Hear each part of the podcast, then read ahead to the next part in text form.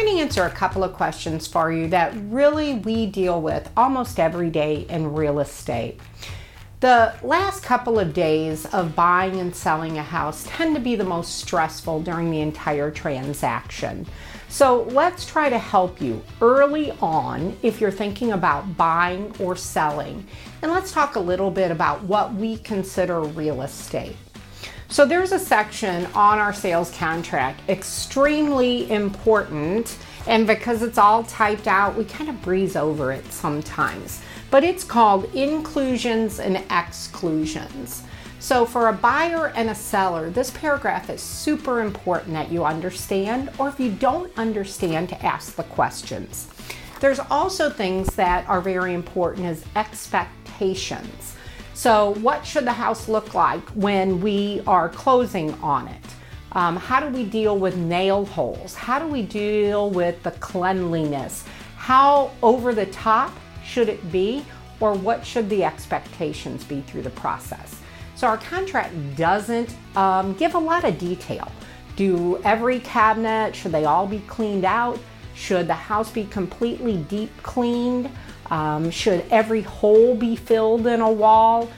I will tell you, it's an exciting time for a buyer to buy a house, and we know it's a stressful time for a seller to get everything moved out of the house but you should be proud to leave that property.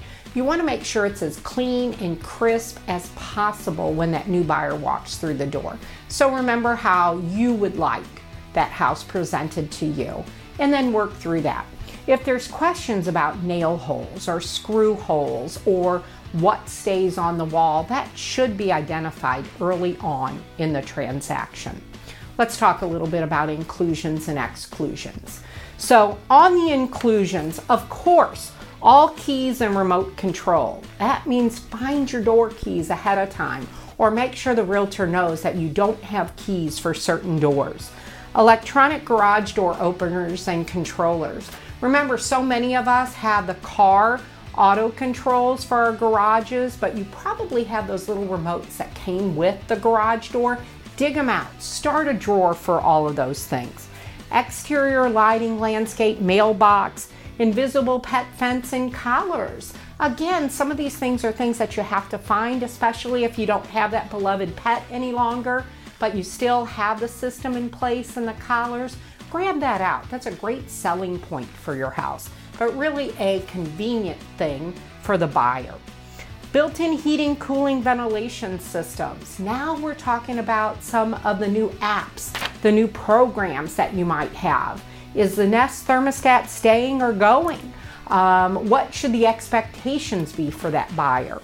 Security systems. This can also identify some of the things like the ring doorbells.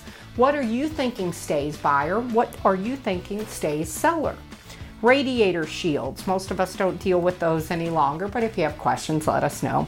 Built-in plumbing system fixtures, water softeners, sump pumps. Those are all things that remain with the house. So sometimes you guys have these great battery backups for your sump pumps. Um, that stays. That's also included.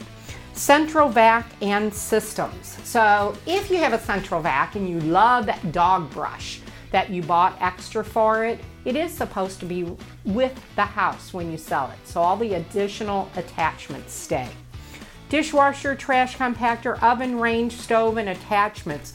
What's an attachment? When you get that new stove and they send you those great broiler pans that most of us never use, that really should stay with that stove if you have it or if it came with it. Built-in microwave ovens, attached gas fire grills.